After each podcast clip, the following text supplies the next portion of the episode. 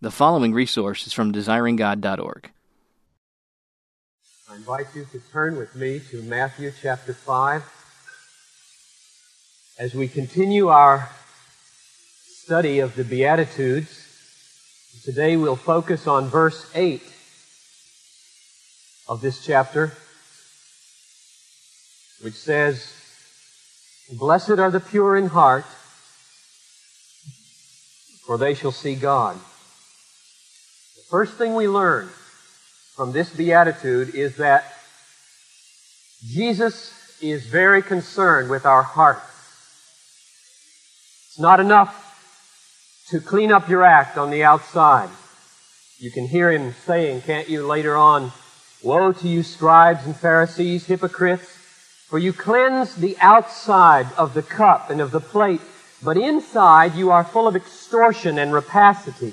You blind Pharisee, first cleanse the inside of the cup and of the plate, that the outside may be clean as well. So the aim of Jesus Christ is not to simply reform the manners of society. The aim of Jesus is to transform sinners, individual people from the inside out. He is very concerned with the heart. So, for example, Jesus would not at all be satisfied with a society where there were absolutely no acts of adultery. Because he says, You have heard that it was said, You shall not commit adultery, but I say to you, every man who looks upon a woman to desire her has committed adultery with her already in his heart. The heart is what you are in the secrecy of your thought and your feeling when no one knows but God. That's your heart. And what you are at that invisible root is just as important, I think we could say more important to the Lord than what you are at the visible branch where the fruit of your life emerges. Man looks on the outward appearance, the Lord said to Samuel, but God looks on the heart. For from the heart are all the issues of life. So the Lord says, what comes out of the mouth proceeds from the heart.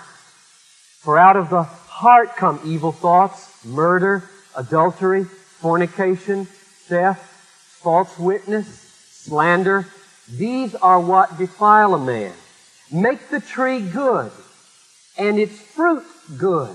Or make the tree bad and its fruit bad, for the tree is known by its fruit. For out of the abundance of the heart, the mouth speaks. So it's clear that the heart is utterly crucial to the Lord Jesus. What we are inside, where nobody knows what's going on but God, and sometimes you. He did not come into the world to help us break bad habits. He came into the world to clean our dirty hearts. Have you thought recently about how helpless, how impotent the, the local and state and federal government is to solve the problems of the deterioration of our society? I was uh, reading about a broadcast that some of you may have seen at the end of January on CBS called The Vanishing Family Crisis in Black America.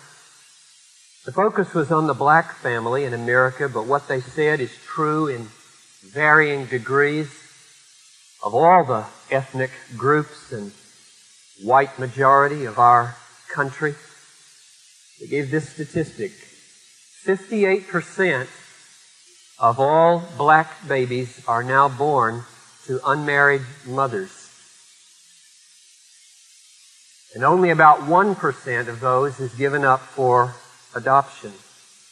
So well over half of all the children in the black community are growing up in homes without any daddy at home. And the long-term effect of that tragedy, nobody can calculate. But what can the government do? What does the government do? All the government can do is try to soften the burden, the financial burden that falls upon those children and those mothers. You see then how amazingly relevant the words of Jesus are? He says, out of the heart come evil thoughts, murder, adultery, and fornication. Out of the heart comes fornication. All babies born to unmarried mothers and unmarried fathers are born of fornication. And therefore, if Jesus were here this morning, he would say, this massive social problem in America is a problem of a, a heart. It's a problem of impure hearts. Out of the heart comes fornication. If people, white people, black people, red people, yellow people, were pure in heart, they would be blessed. Their society would be blessed. And the impotence of government to do anything about such things would not matter anymore. Now, the reason I mention this particular social relevance of Jesus' teaching about purity of heart is not because this beatitude is about that. Emphatically, this beatitude says nothing about that. This beatitude, measured by the standards of relevance in our society, is utterly irrelevant, isn't it? Blessed are the pure in heart, Jesus says, not for they shall save the legislature millions of dollars of AFDC payments, but for they shall see God. Who cares? The world would say.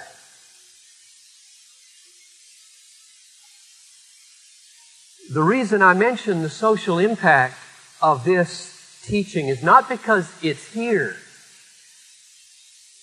but because I want our socially sensitive consciences to be able freely, energetically, and zealously to embrace the God centeredness of this beatitude. In all of its apparent irrelevance as far as the world standards is concerned. My own conviction is that the fundamental problem in American society and culture is that we attempt to solve human problems while neglecting the centrality of God in the life of the soul. We are bombarded by human tragedies of poverty and crime and abuse and neglect and war and manifold injustices of man to man. And we are tempted to agree with the world when they say it is useless pie in the sky by and by to give a hoot whether anybody sees God. Who cares whether anybody sees God or not when the world is falling apart? We're tempted to agree. That is the greatest tragedy of all that in attempting to solve the miseries of human problems, we start thinking it doesn't matter whether the longing of the human soul ever sees God. Just get to work on the problem, for goodness sake.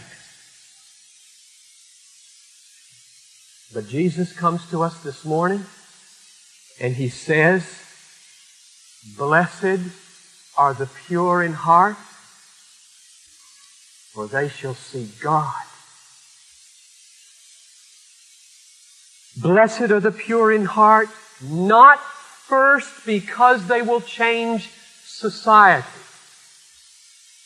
But first, foremost, central, because they will see God, for which they were made, for which they were destined, and without which nothing in life has meaning. Seeing God is the great goal of being pure. Abandon that goal. No matter what your goal or how noble, abandon that goal and human culture collapses in ruin. It's just around the corner. So let's ask this morning briefly, what is it to see God?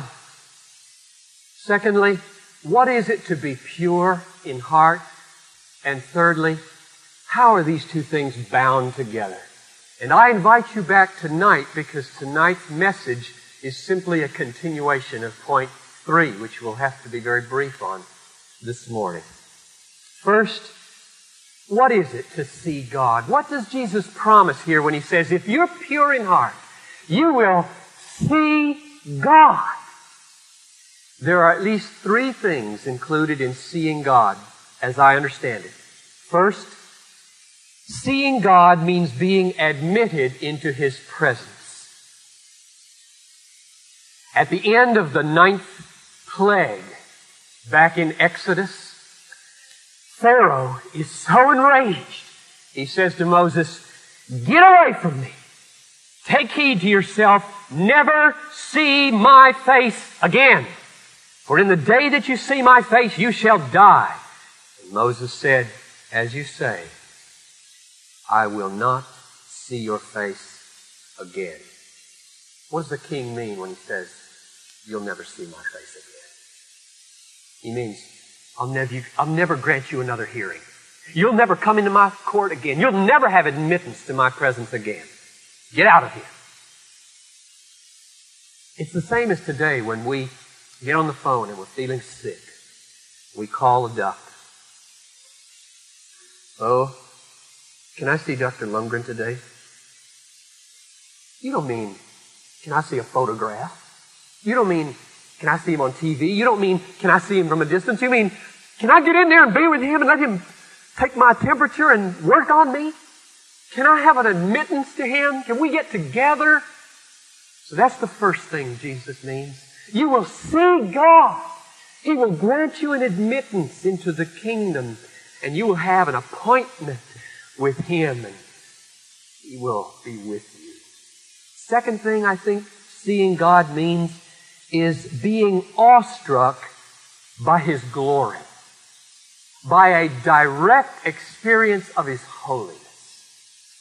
You remember Job, the end of the story. All of his friends are through talking. Eliphaz is through talking. Elihu is through talking, Bildad, Zophar, and then God talks out of the, the thunderstorm. And when God is through talking directly with Job, he falls on his face and says, I had heard of thee by the hearing of the ear, but now my eye sees thee. Therefore I despise myself and repent in dust and ashes. Virtually all of our spiritual sight in this age is mediated, isn't it?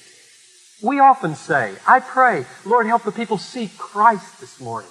What do I mean? I mean mediated by the Word and mediated by the providential work of God in His people.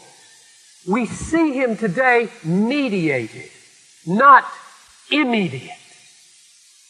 But there will come a day as the promise in Scripture has it, when God will reveal Himself to His people immediately. His glory will no longer be inferred from lightnings and mountains and thunderstorms and high hills and crashing thunder. Rather, His glory, as it says in Revelation, will be the light in which we walk. It will just envelop us in an immediate experience of glory and holiness. And that's the second thing I think Jesus means when he says, You shall see God. There will be an immediate experience of the glory of his holiness. And we will be awestruck like Job. And the third thing I think, I think it means is that we will be comforted by His grace. Here's where I get the connection between seeing God and the comfort of His grace. Again and again and again, the psalmists pray like this. Hide not thy face from me. Hear me in the day of my distress. What do you mean? Hide not thy face from me. Hear me. For example, Psalm 27 says, Hear, O Lord, when I cry aloud. Be gracious to me and answer me. Hide not thy face from me. You see the connection between grace and not hiding? Be gracious to me. Hide not thy face from me. Well, the implication is if he doesn't hide his face, he reveals his face. He lets me see his face. He makes his face to shine upon me. And therefore, seeing the Lord's face is, is an experience of grace and warmth and reception and healing and comfort and consolation. So that in the end of the age, Jesus says, Blessed are the pure in heart, for they shall be admitted to his presence. They shall be awestruck by a direct experience of his holiness and glory, and it will all be an experience of grace and comfort and warmth and the, the bright shining of a smiling face, not the hidden face of a distant God. I'm sure there's more to it, but at least those three things, I believe, are implied in the promise they shall see God.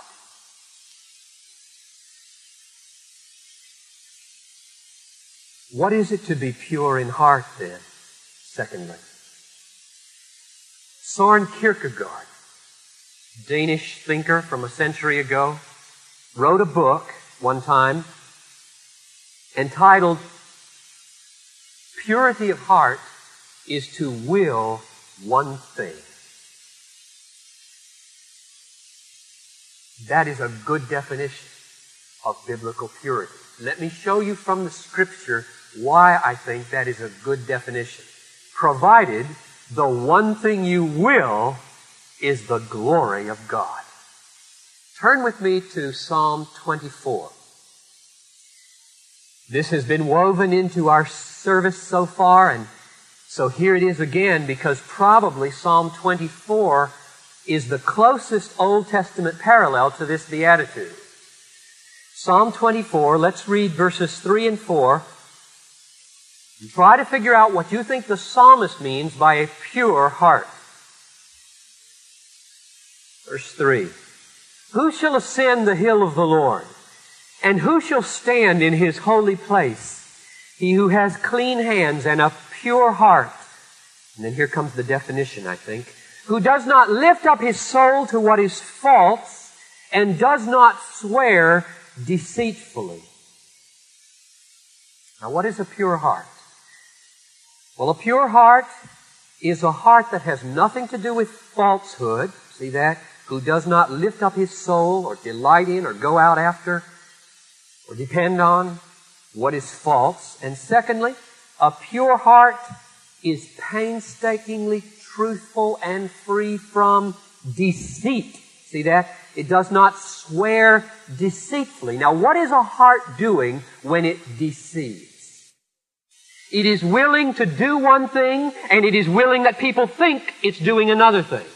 It is willing to feel one thing, and willing that people not know that it is feeling this. It is deceitful and thus double. Willing two things I'm going to be this, and I don't want anybody to know it. A contrary and split heart. So I think Kierkegaard perhaps took his cue from Psalm 24 verse 4. The pure heart does not swear deceitfully. It wills one thing, the truth of God. Now there's an even closer explanation to this definition in James. If you'd like to turn with me to James chapter 4. Perhaps this is the text from which Kierkegaard took his cue when he said purity of heart is to will one thing. James chapter 4, verse 8. Now notice the connections between this verse and Psalm 24. They are really remarkable. Draw near to God, and He will draw near to you. There's the ascending of the hill. Who will descend the hill into the holy place? Cleanse your hands, you sinners, and purify your hearts. See that? Straight out of Psalm 24. He who has clean hands and a pure heart. And then here comes the key phrase. You men of double mind. There it is. You couldn't ask for a plainer recap of the split heart, the divided self. Two things are being willed in this mind. There's a double mind, and therefore it needs to be purified, because purity is to will one thing. Now, what is the division in this man's heart in verse 8? Let's go up to verse 4, and it's laid out for us as plain as day. Verse 4. Unfaithful creatures, or literally adulteresses, do you not know that friendship with the world is enmity with God? Therefore, whoever wishes to be a friend of the world makes himself an enemy of God. So what's the double mind? Somebody who's got two allegiances and cannot bring them onto one. The world, oh, there's so many things there I like. I want so much of what the world has to give. And God, He's got eternal life and I don't want to lose that. So I want God too. And you're rent like a wife who has a husband and a boyfriend. That's literally the meaning of verse 4. Adulteresses, having a husband in heaven playing the coquette on the earth. Purity of heart is to will one thing. The truth of God and the glory of God and not to be divided. Now, if you were to go back to Jesus' teaching and ask him, did you say anything like this? Did, did you make it plain that purity of heart is to will one thing? I think he would say, this is the first and great commandment, that you love the Lord your God with all your heart. Not 30%, not 80%, not divided, not loving God with 90%, loving the world with 10%. All your heart. That is a pure heart. Purity of heart is to will one thing. The truth of God, the glory of God, the worth of God in everything we do. Isn't that why Paul said, whether you eat or whether you drink, in other words, the nitty gritty, ordinary things of life when you get up and go to bed, do them all to the glory of God. Bring unity into your life so that your doctoring and your lawyering and your nursing and your carpentry and your housework have unity. One thing is being willed in this life God. No boyfriend or girlfriend competing with our heavenly husband. Well, there are other texts. I'll just mention one. We won't look it up. 1 Timothy 1 5. The aim of our charge is love, issuing from a good conscience, a pure heart, and faith unfeigned. See the connection again? Unfeigned, undivided. A pure heart is a heart that doesn't have a split faith, a hypocritical faith, sometimes going out to God on Sunday and then trusting in money all week long. Purity of heart is to will one thing God's truth, God's value. The aim of the pure heart is to align itself with God. And that leaves us with one last observation. What's the connection between these two? A pure heart that wills one thing, the glory of God, and beholding or seeing God. Well, Jesus gives one answer. It's only part of the answer, but it's true. Namely, purity of heart is a prerequisite for seeing God. Blessed are the pure in heart, for they shall see God. The more impure, the less you see. No purity, no sight. Impure people aren't admitted to God's presence, aren't stunned and awestruck at His glory, and do not receive the shining of His face as an act of grace. Impure people stand under the judgment of God. Hebrews 12:14 Strive for the holiness without which no one will what? See the Lord. Can you paraphrase that? Blessed are the holy in heart, for they shall see God. I'm sure you can. It's exactly what it means. It means the same thing, which leaves us all crying out, who then can be saved? So if the disciples asked Jesus, who then can be saved? Because there's not a pure person in this room from one standpoint. Nobody went through this past week without sinning. And Jesus' answer comes back with men it is impossible, but with God all things are possible. And I close where I began. There are three steps to purity, and I invite you to take them as we close again. One, a cry to God for His sovereign creator work. Create in me a clean heart, O God. And you can pray that this morning, even if you committed adultery last week like David did, or murder. Create in me a clean heart, O God.